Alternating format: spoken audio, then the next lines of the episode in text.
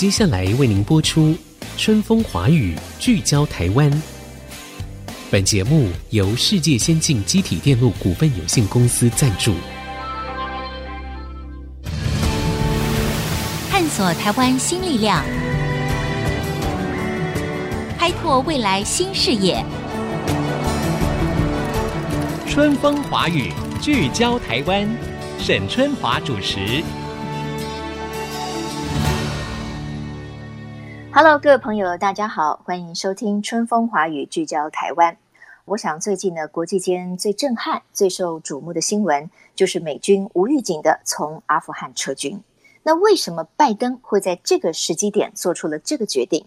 那么撤军以来呢，引发的各种攸关阿富汗的未来啦，塔利班能不能够有效的来治理当地啦？还有人权的关怀啦，恐怖主义是不是会趁势再度兴起？乃至于美国所承受的国际的可信度和地位，是不是会受到很大的冲击？那当然呢，在我们台湾哈关注这个事件的同时，也有不少人呢将我们跟阿富汗的处境呢相提并论。其实我们跟阿富汗是非常不同。那么大家担心的又是什么呢？今天在节目当中，我们线上要来访问的是淡江大学国际事务与战略研究所的副教授黄介正黄教授。教授您好，春华好，各位听众大家好。哎，教授，我知道最近这个重大的国际事件哦，引起了多方的关注哈。那您也不断的提出您的这个看法。今天呢，我在我们的春风华语聚焦台湾当中，我们就再度的跟大家来聚焦哈，因为这个事件确实是影响非常的深远。因为有很多的听众朋友可能对于这整件事情的背景，或者是塔利班，或者是当年为什么美军会出兵阿富汗，不是那么的了解。那我们也可以用一点点时间哈，来跟大家呢再来回顾一下。那首先请教黄教授的就是说，为什么拜登会在这个时机点做出了这么一个决定？我听说好像连那个阿富汗的指挥官呐、他都是隔天清晨才惊觉说，哎呀，美军的这个基地呢走人了啊，吓了一大跳。那这个时机点，请教授说明。我们最近在阿富汗的相关的报道当中，看到了很多令人心酸的一些画面啊，也看到美军在撤离阿富汗的时候所带来的这种非常没有秩序、没有节度的撤离行动。可是我们要把时光倒回去二十年前啊，马上就到今年的九月十一号了。九幺幺事件是对美国建国以来最大的震撼。也就是说，美国的本土遭受到了攻击，这个恐怖攻击事件一直影响到美国后续的整个对外政策，至少有二十年。所以，拜登总统希望他上任了以后，在九幺幺事件二十周年，也就是今年九月十一号的时候，能够做一个了结。嗯啊，因为美国的国家安全威胁已经从二十年前的恐怖攻击，变成了中国跟俄罗斯。对美国的强权挑战。是，所以我们回顾二十年前，美国是因为受到了重大的冲撞之后，去出兵剿灭窝藏盖达组织的阿富汗，而阿富汗那个时候的政府就是塔利班，对，也就是神学式政权。嗯，那么当时是有高民意支持度的，就是认为美国应该要复仇，应该要去把恐怖组织的老巢给剿灭。嗯。可是诗老兵皮啊，呃，美国击垮二十年前的塔利班政权，把盖达组织整个驱逐出阿富汗境内。到了后来狙杀了盖达组织当时九幺幺事件首谋宾拉登之后，并没有停止。也就是说，美国的任务从当时的剿灭恐怖组织，转换成协助阿富汗能够重建这个国家。这个任务的转换，使得美军一直离不开。它本身就极难治理，而且是多族裔、嗯、多军阀、山区很多，那么教派又不同的，嗯嗯，这个复杂地区，所以一拖二十年。拜登总统为什么要离开？因为美国人老早就想要离开了。OK，不过当然就是。有一个就是时机点的问题了哈，当然你说美国呢已经在这个地方僵持了二十年，付出了很大的代价，据说呢，死于阿富汗的美国军人呢也高达了两千四百多人。然后，另外，美国在这个地方重建呢，还有安全的问题啦，大概支出有一两兆美金，这是也是一个天文数字。所以，对美国来讲，他们不断的付出代价。可是，当拜登政府他要撤军的时候，我想他也是经过盘算的，就说二十年来这目的已经达到了吗？那为什么撤军之后却排山倒海而来的各种的抨击？然后我们看到了阿富汗的乱象，很多的妇女跟儿童遭受的非常惨无人道的待遇。那这个压力其实也回归到了美国的这个身上。那您怎么看美国的这个决定？美国要离开阿富汗其实是有计划的。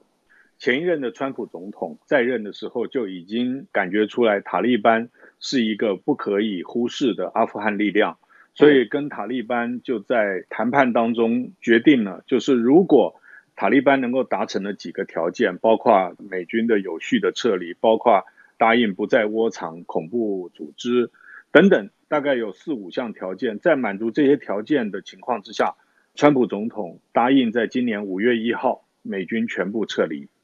结果没有想到，去年十一月选输了，那么总统换成了拜登。但是这个撤离的行动，拜登上台的时候就说五月一号太赶，他希望能够在今年的九幺幺，就是九一一事件二十周年之前把它撤离。那么当一个政治人物确定了他必须要撤走的时候，当然，对于塔利班，就有了一个有恃无恐的时间表。也就是说，美军走了以后，他们就可以向前挺进。然而，没有想到，美国有两个错误的估算。第一个就是阿富汗政府军在美国花费了那么多的预算经费、训练培植之下，竟然不堪一击，没有办法顶住塔利班的攻势，而给予美军足够的时间来撤离。第二个就是他的撤离的规划太过自私，那么只想到美国美军的部分，并没有照顾到比美军两千五百人还要更多的有七千五百位以上的欧盟的北约国家的军队的撤离问题。嗯，那么所以现在大家，尤其是美国自己人民对拜登则有批评的，不是在于撤离阿富汗，美国大部分民意认为美国该离开了。嗯，可是现在的负评都是在于他计划完全被打乱，那之后所有的脱序失序的现象，招致了现在的批评。OK，您刚才提到说，川普政府其实原来跟塔利班他们可能有某一些的协议哈，但是后来呢，因为他选输了嘛，拜登上台以后，他也同意要从这个阿富汗撤军，结束掉二十年来这个美军的深陷当地，然后付出了很大的代价。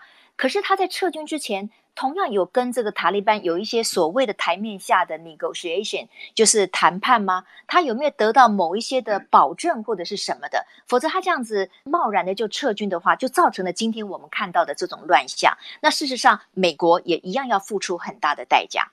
拜登政府，我相信在准备要规划撤军的时候，跟塔利班方面确实是有接触，但是并没有川普总统时期的那个文字上的协议。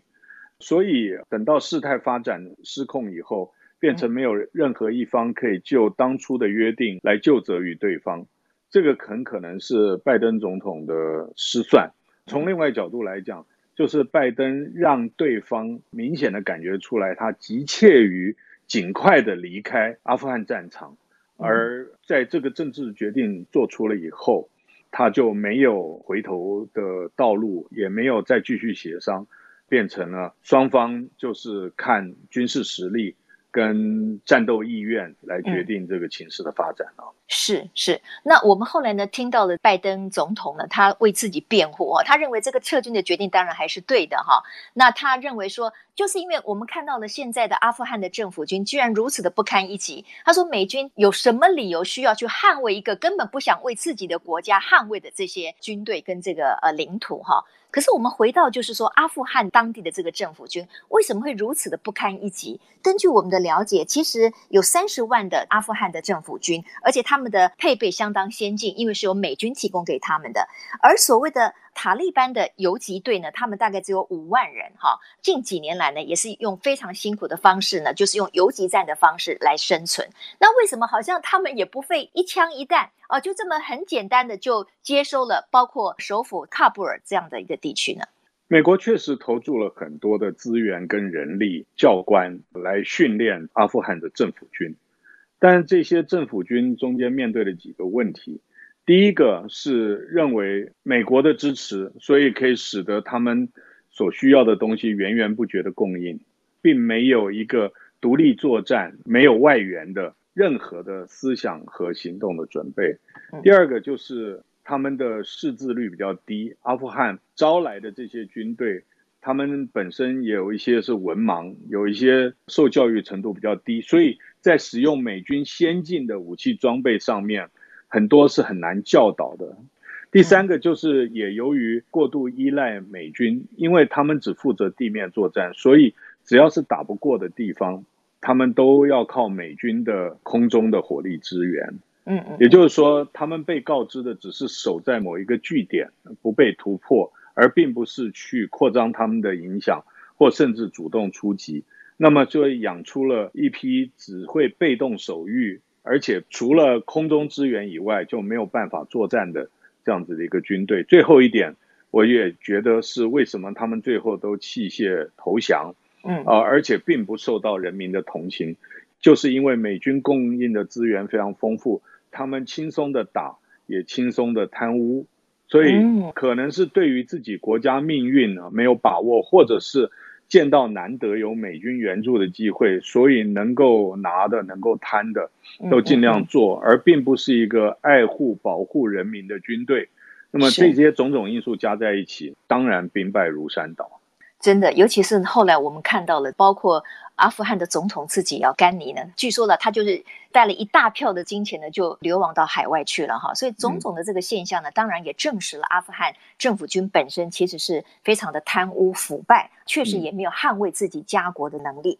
好，我们呢可能要休息一下，接下来呢，我们继续要来请教黄介正教授呢，要来谈一谈，因为在这个事件发生之后呢，很多人呢就把阿富汗跟台湾相提并论，甚至还出现了什么今日阿富汗，明日台湾哈，阿富汗绝对不能够跟台湾比较哈，但是为什么？会有这样的说法哈，当然我们有我们心中的忧虑，尤其是这中间有美国的角色存在。广告之后，我们继续再来和黄介正教授谈一谈，在塔利班接手了阿富汗之后的种种的情势。马上春风华语聚焦台湾。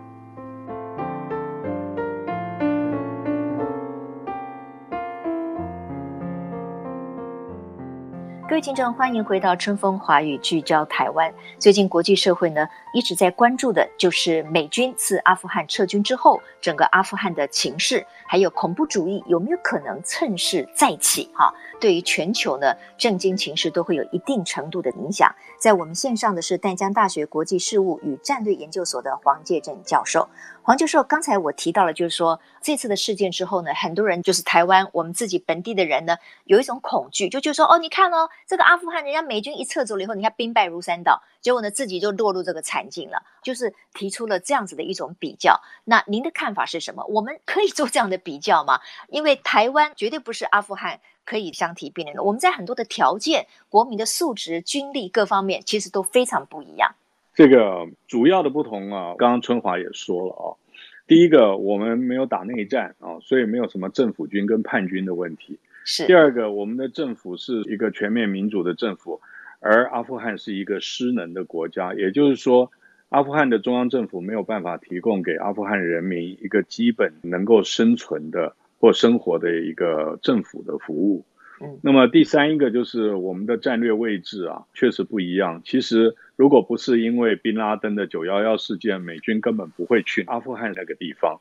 它跟美国在西太平洋的长期存在是不一样的。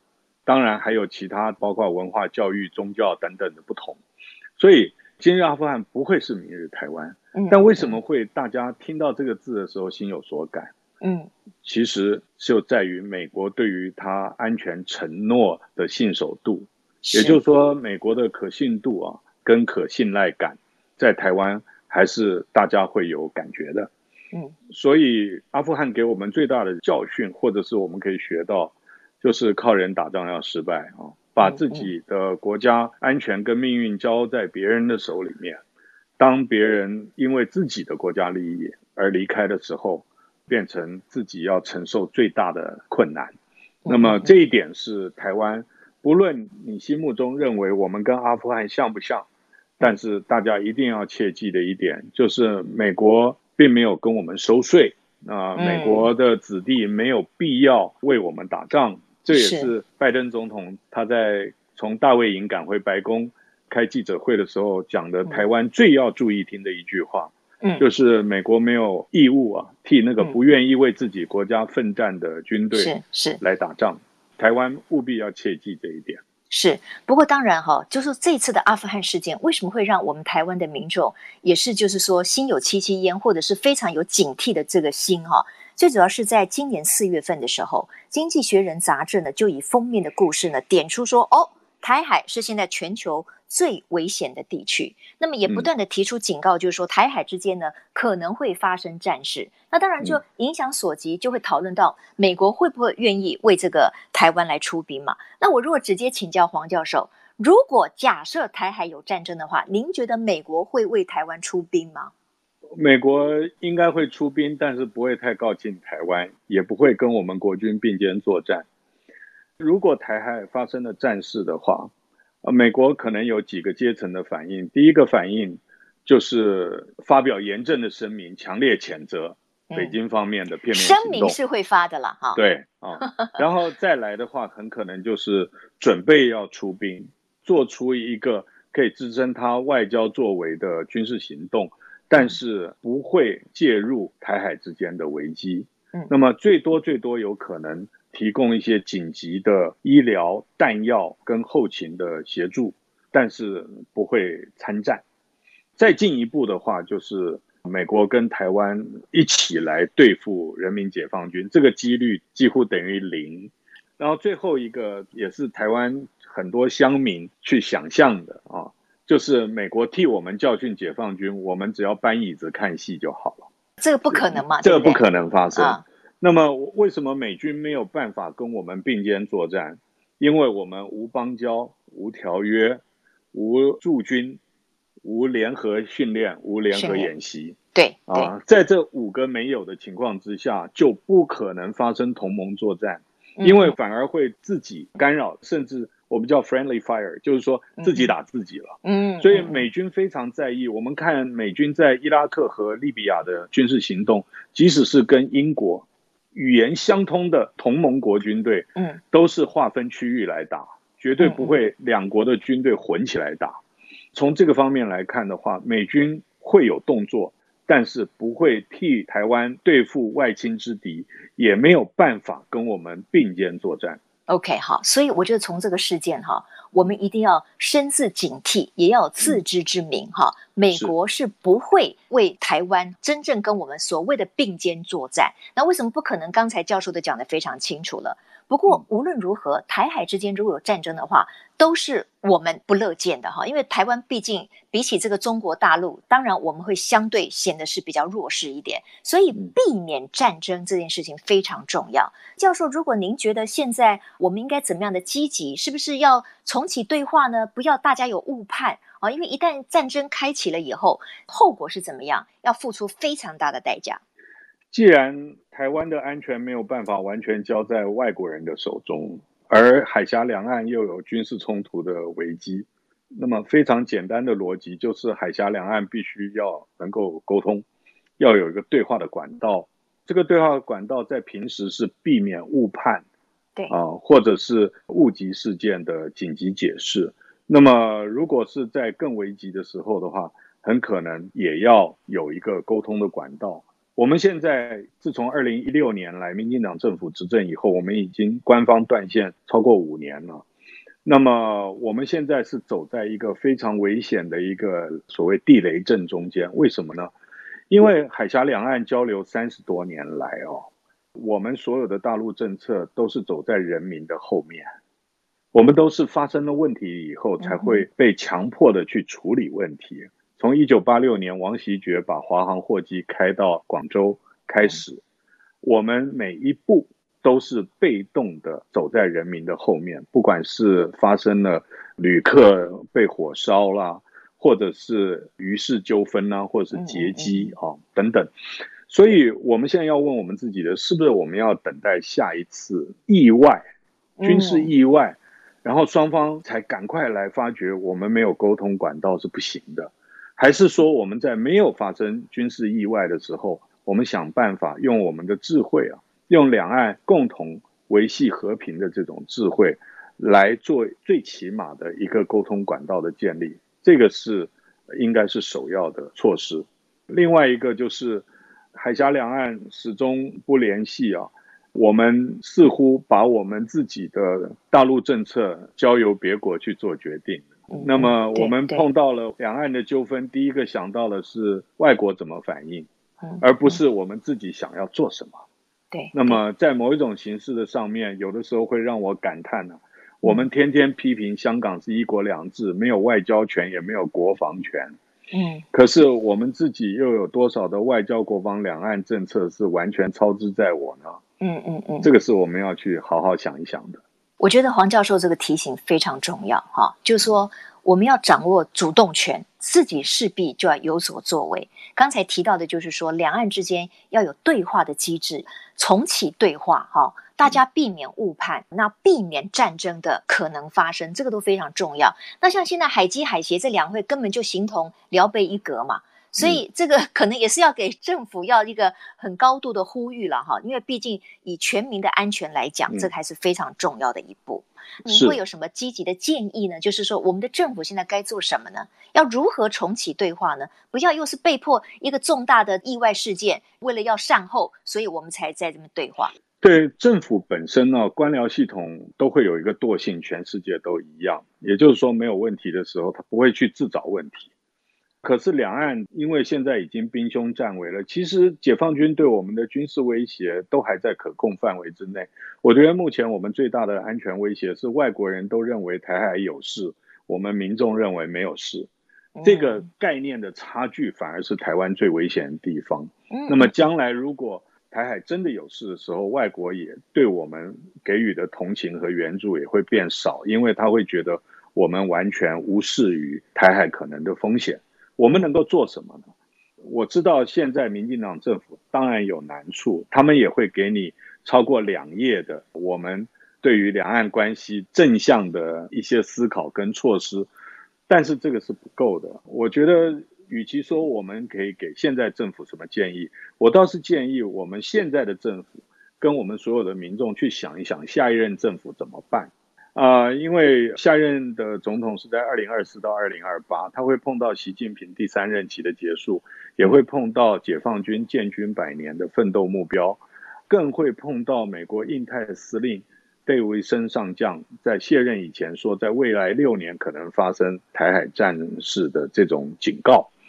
所以，我们与其所有的问题都丢到以后的政府去解决，现在只留在一个低度的没有战争的状态，我觉得是不道义、不公平的。我认为现在只有两种做法，一个是不要散落式的释放善意啊，今天讲一句话，隔了很久才去再讲一句话，这种没有办法积累对方的注意力跟信任度。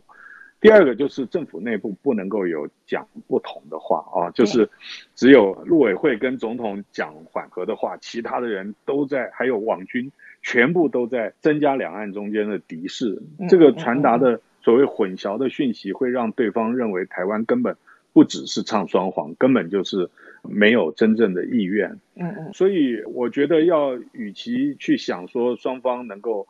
全面恢复官方的交流，我觉得目前是有困难的，但是善意是累积的，不可能坐在家里什么都不做，等待对方。台湾比较小，台湾也经不起冲击，所以我们的善意要比较主动，要比较多一些。好。最后呢，还有一点点时间哈，我再请教黄教授，让我们回到阿富汗的这个议题哈，就是因为这次阿富汗呢，在美军撤退之后呢，面临了一团混乱哈，就是说民间每一个人都想要逃离自己的这个国家哈。当然，我们看到这种情况，尤其是妇女陷入了一个非常危险的境地，那小朋友好像也是朝不保夕啊，三餐不继，这种状况令人非常的同情。那另外一个呢，让国际社会更担忧的，可能就是恐怖主义会不会再现？阿富汗会不会再成为恐怖分子的这个温床？所以，从恐怖主义会不会再度兴起，跟阿富汗的这个目前的状况来讲，您的观察是什么？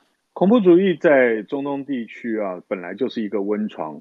它的复燃其实是比能够遏止要来的方便的多。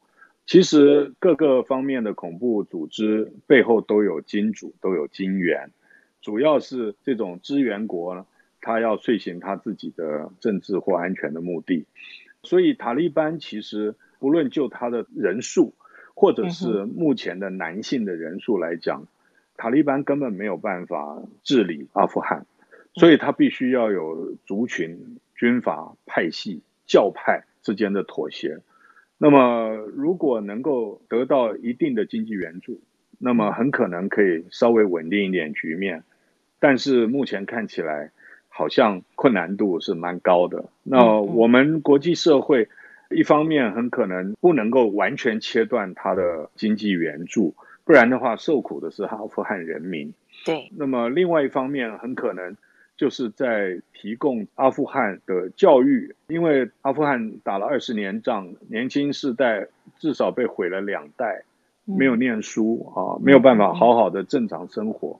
对，如果说能够有一些国际的非政府组织，还是能够在安全受到保障的情况之下去照顾他们，这也是国际社会可以做的。另外一方面，就是如果在国家可承受的范围之内。接纳一部分年轻的阿富汗可以移出的一些人口，那么让他们以这个难民的方式或者是移民的方式啊离开阿富汗，暂解燃眉之急，这是短期可以做的。OK，好。当然了，我们知道最新的消息呢，就是塔利班呢他们组成了一个所谓的十二人委员会的一个所谓领导班子哈。到底能不能够有效的来重整阿富汗的秩序啊？国际社会都在观察。不过，就像刚才黄教授所说的，国际社会应该更积极的给予在当地急需要救助的这些阿富汗的民众、妇女、儿童哈更多的援助。我们就只有静观其变。今天非常谢谢淡江大学的黄介正教授哈。当然，我们明白哈，台湾。当然不是阿富汗哈，但是看看别人，想想自己，这个事件当中，我们确实也有很多需要自我警惕的地方哈。自己的国家自己救哈，自己的安全要靠自己的军队、自己的人民来捍卫。我想这个是阿富汗事件带给我们一个非常深刻的警惕哈。谢谢黄教授，谢谢您，谢谢。好，谢谢各位听众朋友今天的收听，下周同一时间，春风华语聚焦台湾，我们空中再会，拜拜。